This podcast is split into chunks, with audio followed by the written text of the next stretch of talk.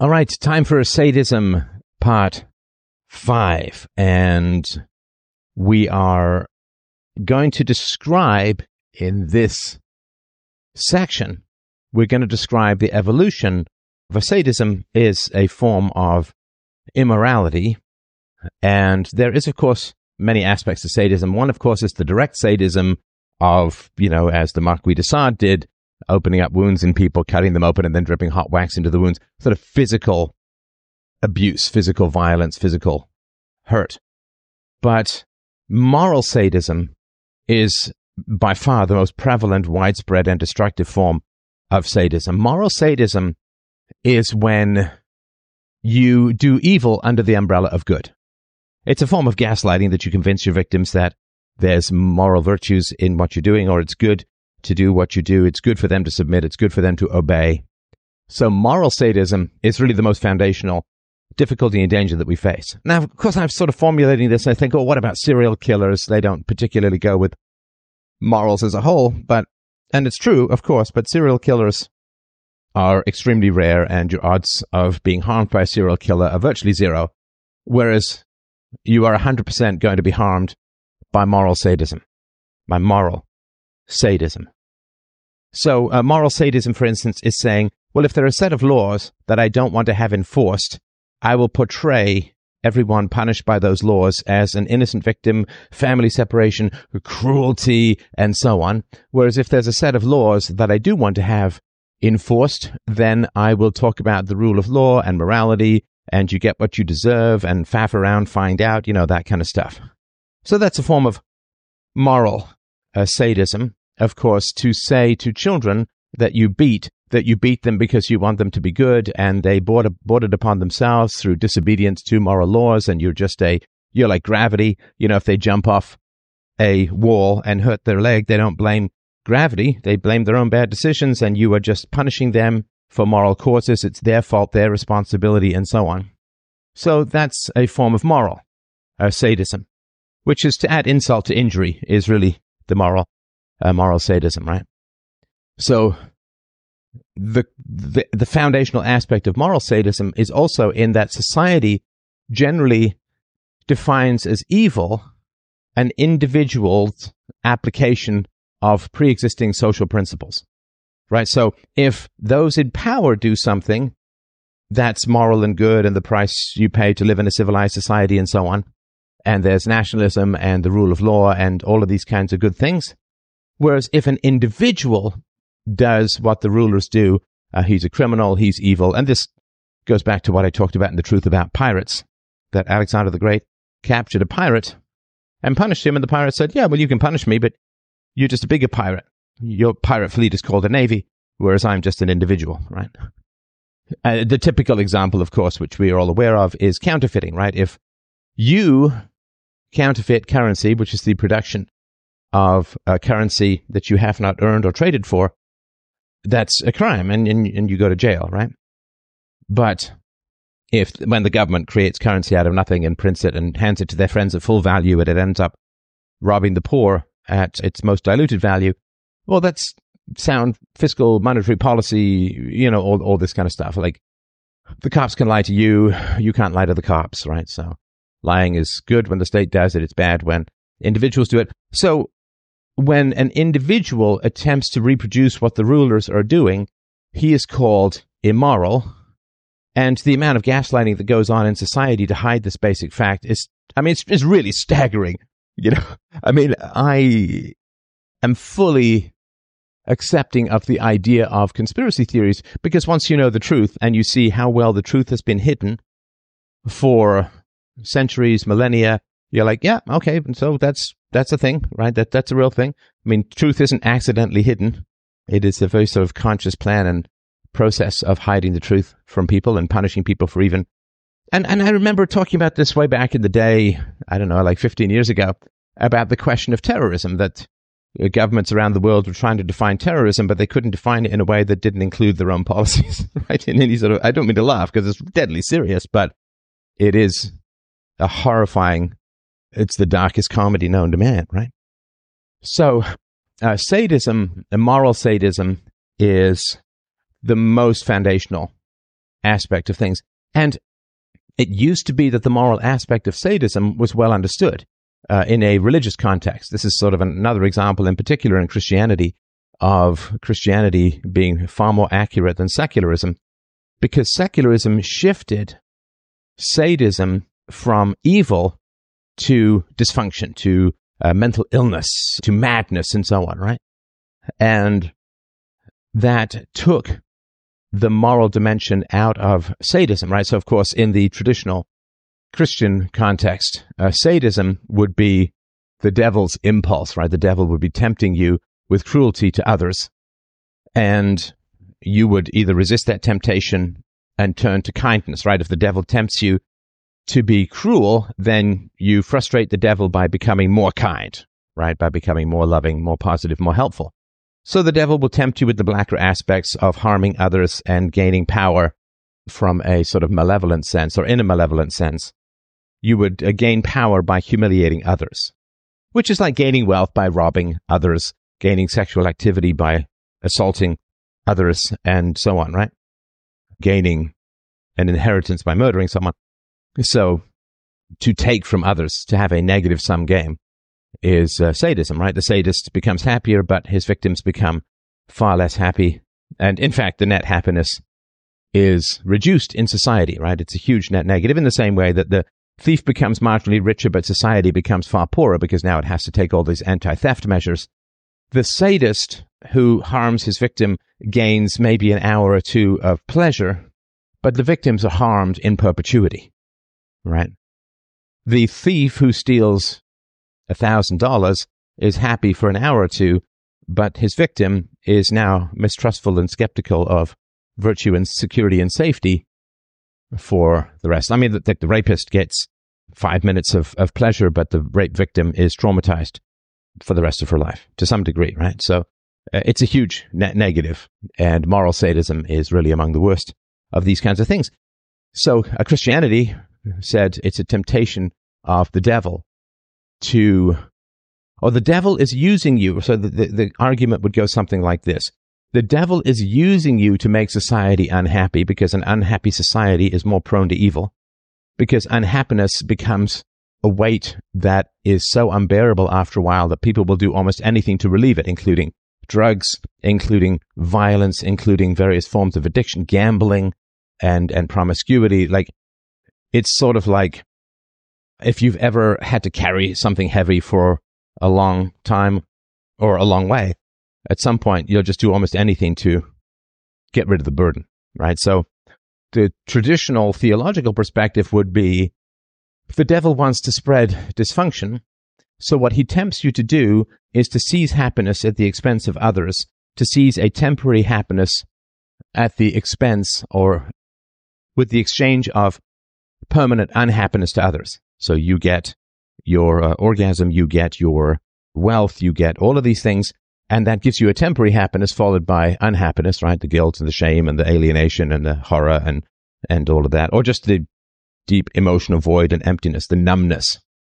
I mean, you know, if you've ever had that thing where you, you get a, a filling and they numb you and you can't feel anything. Well, imagine that spreads to your whole body, your whole soul. You can't feel anything. That's desperately unhappy.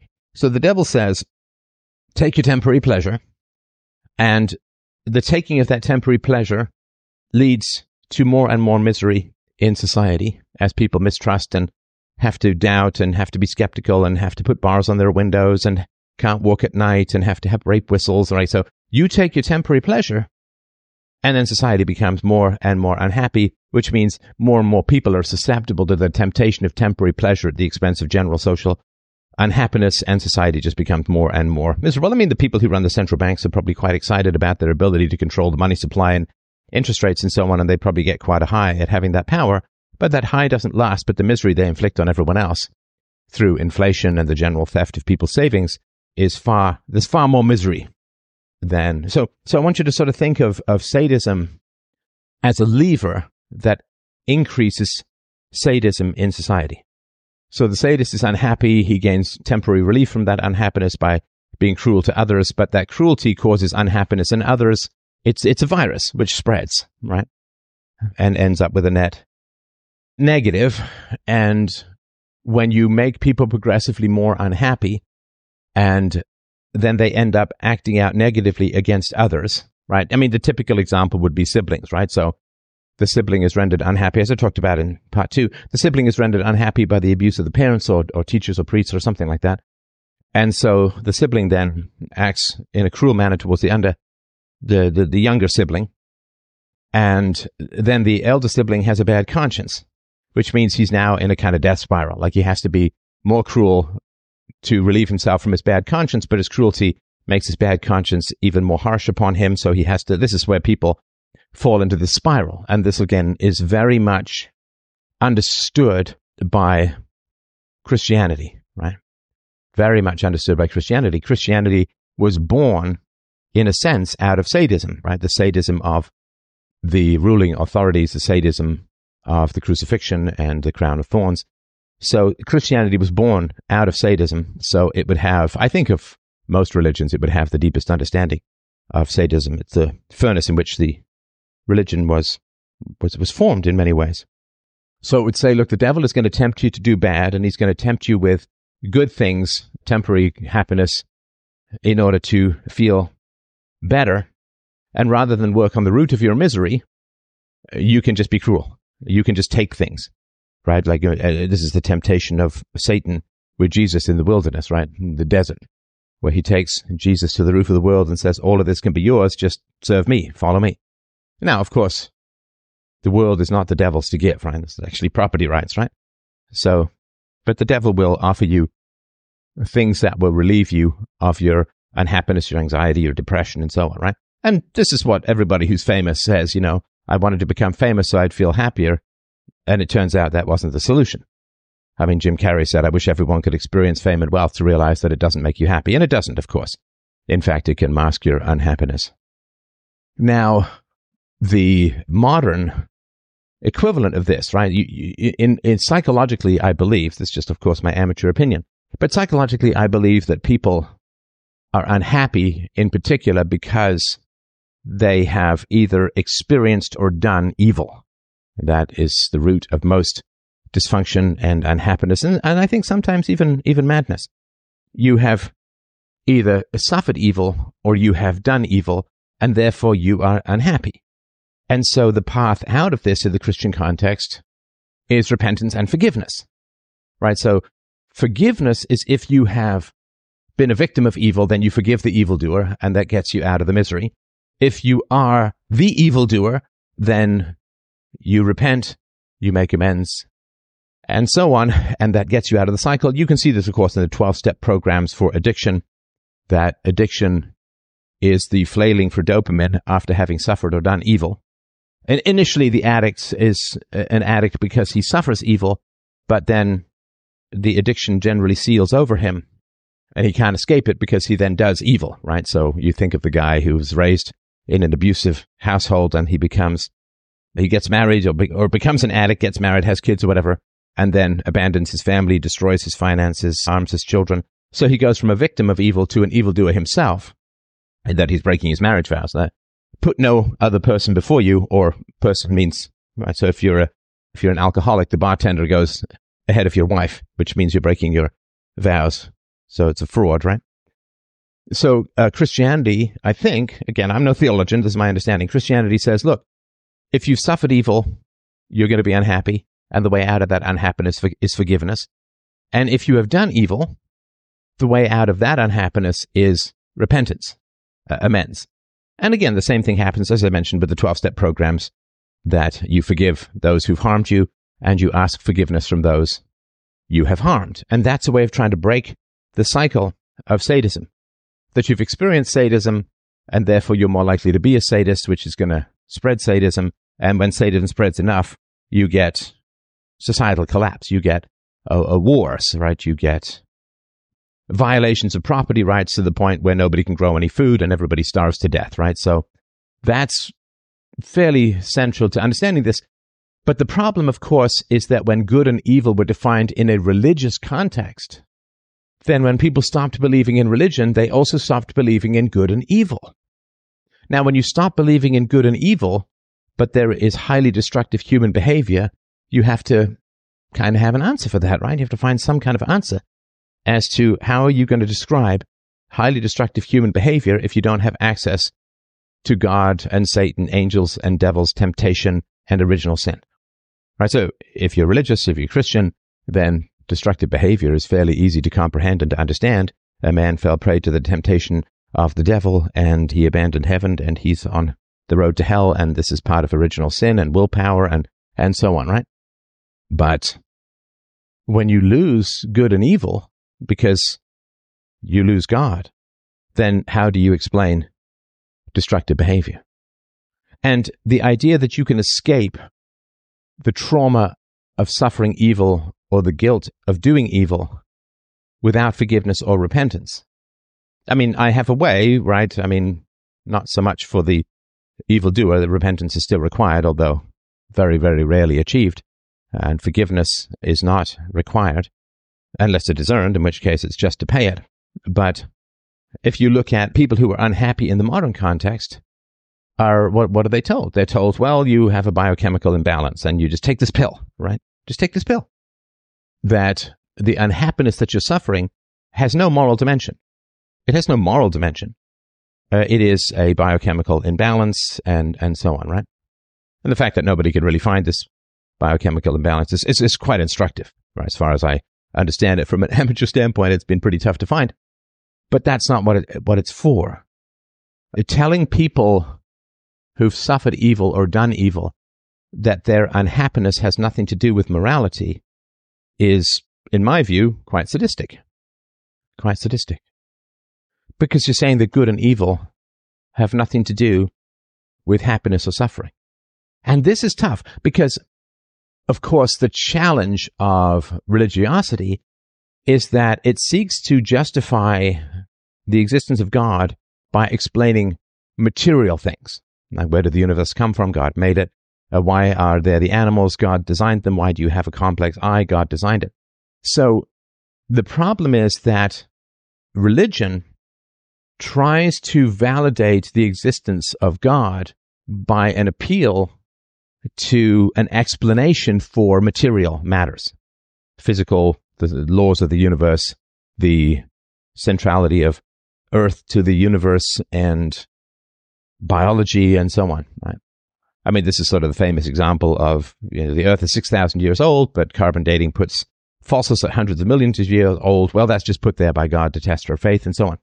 So when religion attempts to explain the world in terms of fundamentally in terms of physics and biology with reference to the divine, and then also says that divinity is responsible for moral laws, right? So God is responsible for the universe and, and the creatures and morality, right? And the problem, of course, is that when science really begins to show that God is not responsible or necessary to explain the existence of universe or the development of animals, right? You've got various theories about the origins of the universe and, in general, the perpetuity of matter and energy. That matter and energy can never be destroyed, just transferred from one form to another.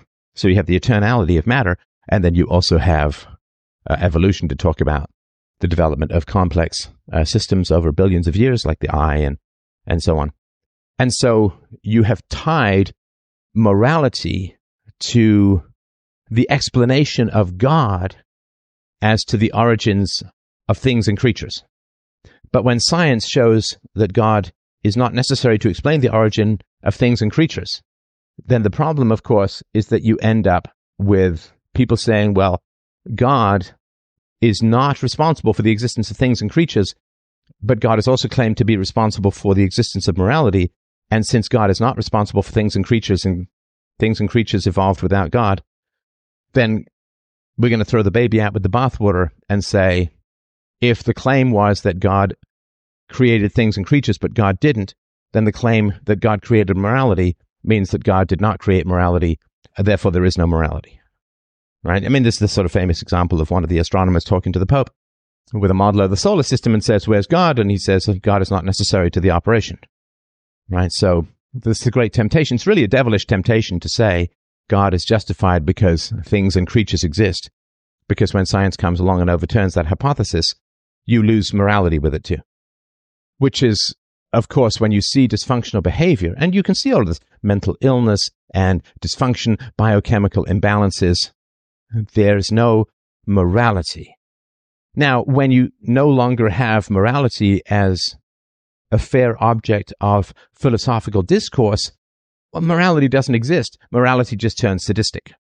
Morality then becomes a tool by which you control others and gain their resources. Morality becomes a tool by which you prey upon others.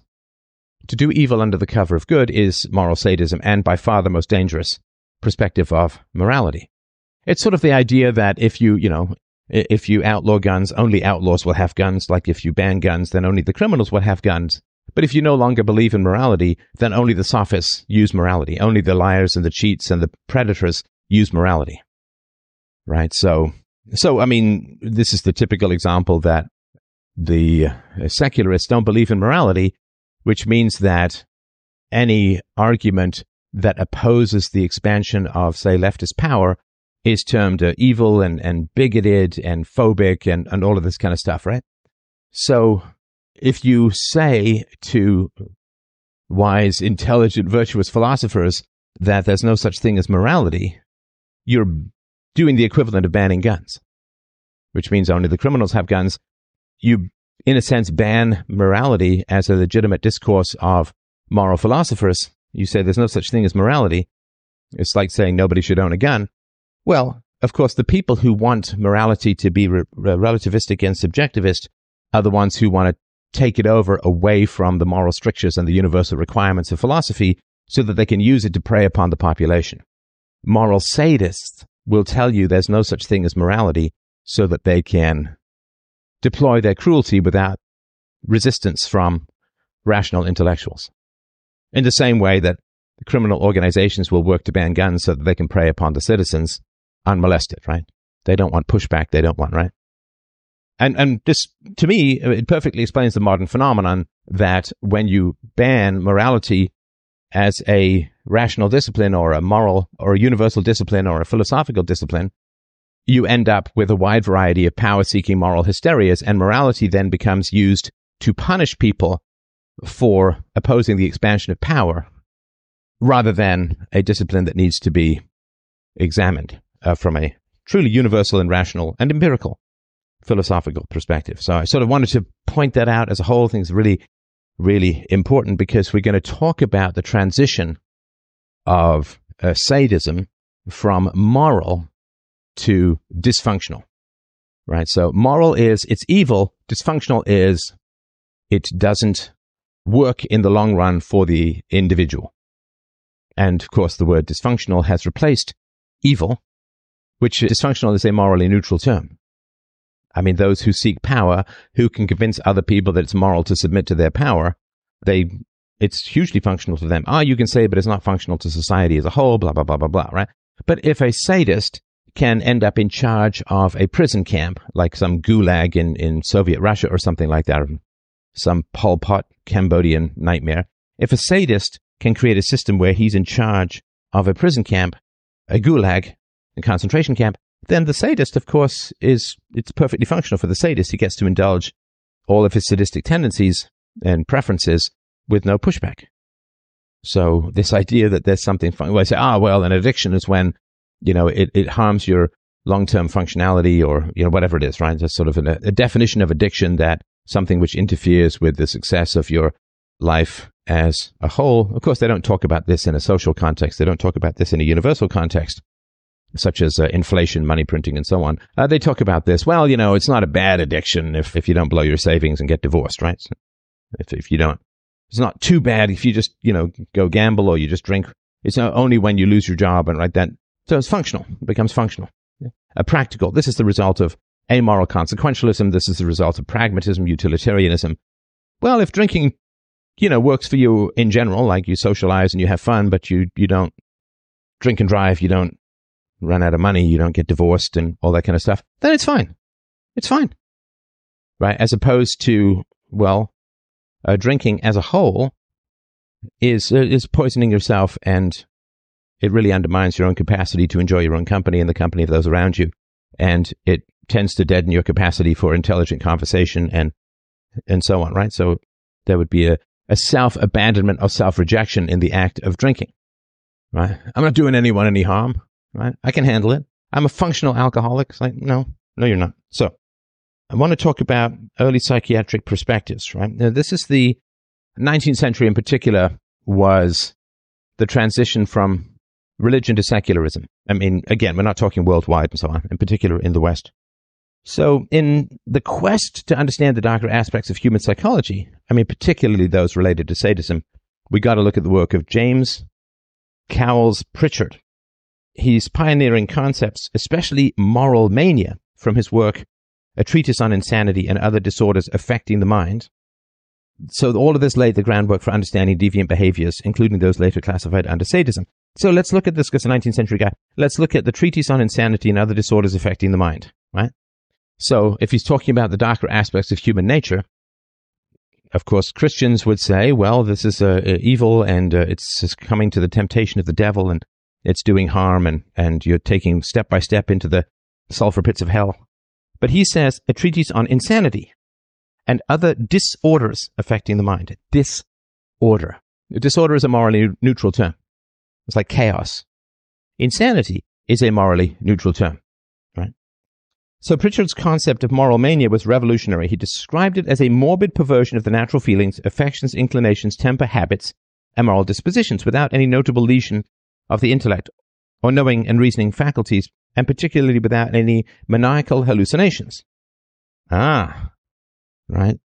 A morbid perversion of the natural feelings, affections, inclinations, temper, habits, and moral dispositions without any notable lesion of the intellect or knowing and reasoning faculties, and particularly without any maniacal hallucinations. So, somebody who is cruel, mean, vindictive, sadistic, evil, what would be called evil, but there's no brain damage, there's no brain tumor, there's no brain injury, and so on, right? And he's not completely insane because he's not having split from reality, pure psychosis, manic delusions, right? Now, how do we explain this, right? A morbid perversion. Uh, morbid, of course, is somewhat negative. A perversion is a deviation from a natural state, but not necessarily immoral? So he recognized that individuals could have deeply distorted moral compasses without any impairment in their intellectual abilities or grasp of reality. Now, to understand how the 19th century reframed sadism from immoral to dysfunctional, Prichard's ideas are pretty essential. Before the term sadism was coined, behaviors that we would now classify as sadistic were often seen as manifestations of broader moral failings or insanity. Prichard's work suggested a more nuanced view that individuals could engage in morally repugnant behavior due to a perversion of their natural feelings and inclinations, not necessarily because they were intellectually impaired or disconnected from reality. And of course, we've all known people over the course of our lives who do immoral things or harmful things, but they're clearly not insane. And they don't have brain tumors or brain damage, right? So, the 19th century psychiatric context was one where the boundaries of mental health and moral conduct were being actively explored and often blurred. There was a growing recognition that the mind could be diseased in ways that did not manifest as overt madness. This period saw the establishment of psychiatry as a distinct medical field and with it a shift in how society viewed and treated those with mental disorders. So Prichard's works therefore represented a critical juncture in the evolution of psychiatric thought. His work opened the door to the possibility that certain forms of violent, cruel, and seemingly incomprehensible behavior could have a basis in mental illness rather than mean purely evil or criminal acts. Now, purely evil is one of these challenging terms, right? Because in religion as a whole, certainly Christianity, evil is a step by step temptation and genuine mental impairment, like could, could be the result of immorality. So, I mean, the famous example would be that you shouldn't sleep with prostitutes. You sleep with prostitutes, uh, you get syphilis, and syphilis destroys your brain. It's one of the theories about what happened to, to Nietzsche, right? So you would get a, an infection of the brain. Syphilis would rot your brain and turn you mad. But that madness would be the result of immorality, right? So there's sleeping with, with prostitutes or sleeping around or whatever it is, right? So uh, formally, sadism would be a task for priests to deal with. That you're being tempted by, tempted by the devil to add to the unhappiness of society so he can do his further dark work in the broken hearts of broken people.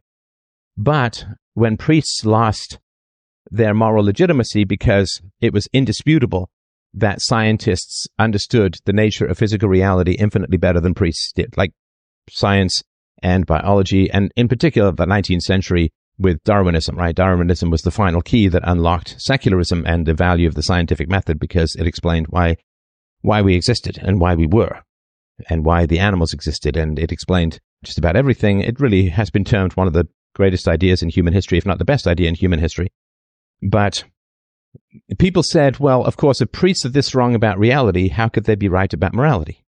Ah, right. To me, the physical explanations were used as a vehicle to deliver the moral explanations, which were true and right and accurate, although metaphorical. Metaphorical, of course, right? So, what do we do with evildoers? Well, before we would ship, ship them to the priest. But we would no longer ship children to the priest to understand the nature of the universe. We would ship them to teachers who'd been trained in the secular arts of, of science and so on, right? So that would be who we would who we would send them to, right? I mean, if somebody has a, a sort of physical illness, we don't send them to a priest anymore, right? We don't send them to a priest. We send them to uh, to a doctor. And this would be the case with evil, right?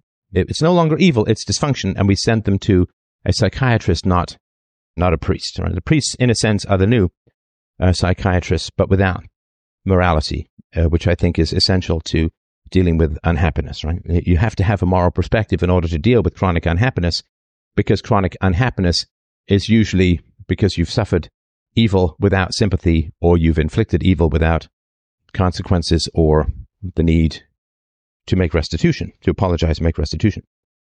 So you've got to be careful with this guy's ideas, especially from a modern perspective. So the concept, his concept of moral mania, could be seen as a way of pathologizing behavior that was simply nonconformist or socially undesirable, without a deeper understanding of the underlying psychological factors. In the context of sadism, this raises difficult questions about the nature of consent, the boundaries of acceptable sexual behavior, and the intersection of morality and mental health. I mean, if you've heard my call in shows, generally, what I'm asking is uh, people who are suffering, unhappy, and so on. Generally, what I'm asking is the following Have you suffered evil or have you done evil? Now, tell me about your childhood. Tell me about what you've done as an adult. Have you suffered evil or have you done evil? And that doesn't mean that you're forever a victim. It doesn't mean that you're bottomlessly evil. But have you suffered evil or done evil? And of course, most people have suffered evil. And when we get to the moral clarification of that unhappiness, it tends to give them some relief. This isn't all just theory for me. I've been doing it, of course, for 40 years and 18 of those publicly. So just so you sort of understand, right? So James Cowles Prichard's concept of moral mania was a significant early step in attempting to frame behaviors like sadism from a psychiatric perspective. It reflected and influenced the 19th century perspectives on morality and mental health, paving the way for a more nuanced understanding of deviant behavior. And the idea of moral mania, of trying to figure out, I mean, it's the fundamental question. Why do people choose evil? Why do people choose evil? And there's a variety of answers to this, most of which I would consider deficient or outright false. So why do people, why do people choose evil? Well, of course, for a lot of the ancient Greeks, people choose evil because they lack knowledge right? Why, why do children want to eat food that's bad for them and not food that's good for them? Why do they want candy, not vegetables? Why? Well, because they lack knowledge and they are driven by the senses of the moment and they lack knowledge of nutrition. Why do people not exercise and then complain when they get fat and arthritic and, and have diabetes and so on? Because they lack knowledge of the cause and effect. Why did people smoke? I assume smoking was pleasurable and they didn't know the harmful outcomes of smoking. And so why do people choose evil? because they lack knowledge. And therefore, the goal of the philosopher is to encourage the study and knowledge of virtue so that people can make better choices. In other words, everybody wants to be good. Everybody wants to be moral. They just lack knowledge of what morality is. And so you teach them what morality is, and all but the insane will choose the right course of action. This is false. I mean, this is obviously false, blindingly obviously false, and I can prove it to you in about 30 seconds. Uh, our knowledge of nutrition, our knowledge of healthy eating, our knowledge of exercise has never been higher than it is now. The means of disseminating those facts are have never been greater or wider, and people's desire as a whole for health and, and relative thinness has never been higher, and yet people are just getting fatter and fatter and fatter. Like it's catastrophic. Obese and unhealthy people are as a whole. So the idea that people just want to do the right thing, they just need more knowledge. Well, people can't even lose weight and keep it off. Right. So, and again, I would recommend you watch uh, the show. You can catch it on YouTube called Secret Eaters. Uh, people claim to be living on 1500 calories a day. Turns out they're living on 4500 calories a day. They're just lying to themselves completely, even though they know exactly what they need to do. I mean, everybody knows exactly what they need to do to lose weight. Everybody knows. There's no question of that. Uh, eat less, exercise more, right? That's, that's the deal, right? Everybody, so, but even though everybody knows calories are printed on just about every menu, everybody has the recommended things, there's countless books and videos available, like on your person at all times. You can take photos of your food sometimes and get the calorie count. There are apps to have you count calories. And yet, so there is no such thing as a lack of knowledge. Everybody has access to every conceivable piece of information about weight management and people just getting fatter and fatter. So the idea that bad or dysfunctional or negative behavior is simply the result of a lack of knowledge uh, is false. And that, this is another factor, right? So why, why do people, why do people choose evil? Well, of course, the Christians would say, well, we have a choice to choose good and to choose evil. And people are very much tempted by evil. That's the demonic animal side of ourselves. And Satan is constantly trying to coax us into doing evil. This is sort of the uh, Screwtape Letters theory or, or scenario. And so what you need to do is resist temptation, pursue virtue, and, and so on. And there are consequences. So the idea that we lack knowledge and you educate people and they will gain knowledge and therefore they will become virtuous, that, that evil is a form of ignorance is not, not true. It's, uh, it's not true. Because it certainly should be true in something less volatile than good and evil, which is weight management or exercise or whatever it is, right? So, yeah, people, um, people are just making bad health decisions all the time, though we've never had better sources of knowledge and more science about what is healthy. So, uh, the Romans, of course, would say that people choose evil because of a lack of loyalty to the group, dishonor and pettiness and so on. And uh, that would be a, a, lack of consideration for what's best for the community or the group or the collective as a whole. It doesn't really explain why they would do that, but they would say that's sort of the cause and effect. Of course, in the religious ages would be the devil won out uh, and you, you fell prey to temptation and so on. The 19th century, why, why do people, why do people choose evil? Well, they reframed it as dysfunction and they reduced it to a sort of physical thing, which doesn't really explain anything. Well, you lack, I mean, the modern explanation would be something like, well, you lack dopamine and when you p- pursue particular actions, you get dopamine and therefore you pursue those actions because then when you stop pursuing those actions, your dopamine crashes even further and all this kind of stuff, right? But it doesn't, doesn't explain why people are low on dopamine to begin with, other than biochemical thing, which doesn't explain much of all. So wh- why are people low on dopamine and why do they choose the easy path? Why do they choose addiction to raise dopamine rather than something else? right? So when you think you have an answer, you stop looking. And of course, my argument would be that dopamine is depressed by exposure to evil, being harmed by evil, because dopamine is sort of a motivation and action aspect of our physiology. And if you're under the grip and power of evil, then you are probably a slave. You're, you're definitely a serf or, or some, someone who's subjugated. And therefore you want to get rid of the motivation chemical because the motivation, uh, whatever it is, right? The motivation aspect of the human body will have you try and confront evil, which will probably get you killed, right? So if you, if you're under the power of evil doers, right? If you're a slave who's being beaten or a serf who's being raped or whatever, then you want people, in a sense, to be depressed so that they don't act against those they can't win against and thus take themselves out of the gene pool. Or to put it another way, those who were under the subjugation of evil, who were full of uh, piss vinegar and dopamine, tried to act against the evildoers and were killed. So that was weeded out fairly rapidly out of the gene pool as a whole. If you do evil then you have to get rid of anything that might give you empathy, sympathy, bonding hormones, oxytocin, whatever you would want to call it. And therefore, you have to be fairly miserable as a result. And that allows you to continue to do your evil because you can't bond with people. You don't have the empathy and so on, right? So I hope that makes some kind of sense.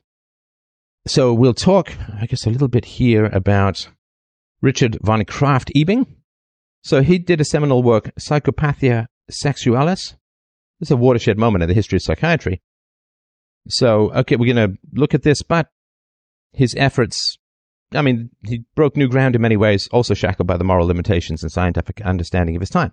So Krafft-Ebing's venture into the dark alleys of human sexuality, particularly sadism, was not merely academic curiosity, it was a quest to categorize, to define, and perhaps in a way to control what was then considered the outskirts of normal human behavior. So the term sadism, of course, comes out of the Marquis de Sade was popularized by Krafft-Ebing, but it's more than a, just a label. It was a shift in understanding a profound aberration in human behavior from a mere moral failing to a psychological condition. And he opened this Pandora's box of moral and ethical questions, which we're still grappling with today, which of course I and just about everybody else who thinks about these things does as well. So his methodology in his book Psychopathia Sexualis was both innovative and controversial. He relied heavily on case studies detailing the most shocking and lurid cases of sexual deviancy. While these accounts were instrumental in shedding light on such behaviors, they also painted a somewhat sensationalized picture of these conditions. So there was clinical analysis, but sensationalist, morbid fascination. Lurid. It was lurid as well. So his categorization, his categorization of sadism as a form of degeneracy is particularly noteworthy. In his view, sadists were not just individuals with a peculiar sexual penchant, they were degenerates, an aberration from the healthy norm of society. This categorization is fraught with moral judgment and a clear sense of othering. It res- reflects the Victorian era's struggle with sexuality, especially in its deviant uh, forms. The Victorian era, of course, was dealing with the collapse of religion as both a physical and moral prop to social norms. And it should, of course, have desperately turned to philosophy, but it just, it just didn't. It just didn't for uh, reasons, of course, that most of the people who would have the reach and authority and access to the publishers and to the public, most of the people in the Victorian era who could make a real difference were part of the power elite and therefore couldn't really psychologically develop UPB. It had to be somebody who was an outsider to the power elite who develops UPB, universally preferable behavior, the rational proof of sec- secular ethics. It had to be somebody from outside the power structures because when you're in the power structures, you can't condemn yourself. So if you're if you're profiting from violations of UPB, then you can't develop psychologically. You can't develop UPB because nobody's going to invent a system that condemns both them and their class and their families, their wives, their children, their parents. Like, you're just not going to do that. So it had to be someone like me. It had to be somebody from outside, completely outside the power structures, who had a clean conscience with regards to these things. So I can define UPB, I can promulgate UPB without condemning the people in my life, without condemning myself, without condemning the source of my income. Because, you know, I came from massive poverty, I came from uh, nothing. And so I can be objective because I'm not compromised in that kind of way. So, categorizing sadists as degenerates. Now, degenerates, again, is not a moral term. See, evil is evil. I'm sorry, that's kind of tautological, but evil is just evil. It is what it is. It, it can't be confused. You don't say, if you have arthritis, that my joints are evil. Right? Degenerate, to degenerate means simply to decay. It's entropy it's not a specifically moral term. Of course, you know, we try, people try to infuse this morality into it, but why can't you just say evil? Well, then you have to define evil. And then when you define evil and you're part of the power elite, the definition of evil includes the power elite. so you can't do it. You won't get published. You won't get promoted. You won't get accepted. You'll be kicked out of society. And then you're truly alone. You can't join the lower classes. You're kicked out of the upper classes. Where do you go? Where do you go? Can't go anywhere. So Kraft Ebing's understanding of sadism was, of course, steeped in moral judgment, rich view of human sexuality. But, although it, his book played a crucial role in bringing the term sadism into the psychiatric lexicon and shifting its perception, it also encapsulated the struggle of an era to come to terms with the more disturbing aspects of human nature. His work, a product of its time, reminds us of the ongoing challenge in understanding and categorizing human behavior, particularly when it deviates from the social norm. Again, normal is another one of these words, right? Normal, a deviation from social norms. Well, intense virtue is a deviation from social norms. Telling the truth is a massive deviation from social norms, as we can see in this community, how we're punished for uh, telling the truth and, and harmed and, and, and attacked for telling the truth. So the social norm stuff is a collectivist social metaphysician, right? Not what is true, but what people accept as true. And if you don't repeat what people accept as true, then you're deviating from social norms and that's pathological or bad or negative or whatever it is, right? Well, my beliefs are giving me bad outcomes, right? Uh, my, my pursuit is giving me bad outcomes, right? So as far as my life goes, maybe your life too, philosophy would be characterized as an addiction, bad addiction, like a dangerous addiction. Why? Because the pursuit of philosophy arguably gives you more harm than the pursuit of a drug or the pursuit of alcohol or the pursuit of gambling to the point of really harming yourself, right? So the pursuit of philosophy, um, you know, it's, it's cost me a lot. I mean, obviously there's great benefits in it as well, but of course there's great benefits in drinking. Otherwise people wouldn't do it. So as far as the pursuit of an activity that causes harm to yourself, well, philosophy would fall into that category. So, and you could say, oh, well, there's abstract social benefits, this, that, and the other. Well, uh, there are abstract social benefits to alcoholism because you're providing jobs to people who make and sell liquor. So it's really important. Now, just condemning things as evil without understanding their source, right? What, why do people choose evil? What is the source of evil? Now, in many ways, of course, the argument that I've made for many years is the source of evil is unrecognized child abuse. You can't just say child abuse because that's domino theory, right? That takes away free will. Unrecognized child abuse. So the source of evil is when you are harmed as a child, you try to gain comfort and sympathy from those around you as adults, and instead they further attack and abuse you. And what that tells you is that abusers run the world, and if you want to have any chance of survival or success, you have to become an abuser, right? Because we generally will choose to survive rather than be good, which is why threats of violence uh, work so well, right? So or to, again, to put it in my usual other way, those who chose truth and virtue over survival didn't survive. I mean, by definition, right? So generally, we would choose to survive rather than be good, be honest. And so when we're harmed as children and then we try to talk about it and people reject us, roll their eyes, avoid us, ostracize us for talking about the harm we've experienced, then uh, evil is a form of despair which is a recognition that society is kind of fundamentally evil uh, in its current form, and uh, therefore we have to be evil to survive, or we at least have to ignore virtue, and we have to join in society's attacks upon the virtuous in order to survive within society. That the price of protection is our conscience, is our virtue, is our integrity, is our soul. We only survive the night in a world full of predators by conforming to the evils of the tribe, right? If we want to mate with a female, we have to conform to the evils of the tribe. If we want to mate with a male, we have to conform to the evils of the tribe. If we want people to take care of us when we're old, we have to conform to the evils of the tribe. Right? The source of evil is not child abuse. The source of evil is child abuse plus continued hostility towards those victimized as children, as adults, which signals to everyone that evil in general runs society and you just have to survive. In general, right? Which is why genuine sympathy for the victims of evil is the best way to break the cycle of, of violence.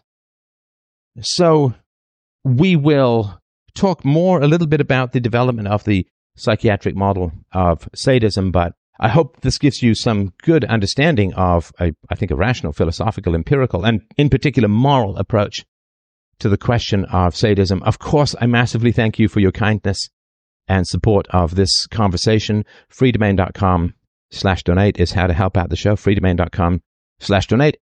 And of course, if you join the community at freedomain.locals.com, you get a massive amount of extra juicy bonuses, StephBot AI, AI multi-language questioning of me and my work, which is great. You get the History of Philosophy series, you get the French Revolution series, you get the remastered intro to philosophy series, you get just absolutely tons and tons of super spicy call in shows that were too hot for general release. So I hope that you will join that community. Thank you so much for listening and supporting the show. Lots of love from up here. I'll talk to you soon. Bye.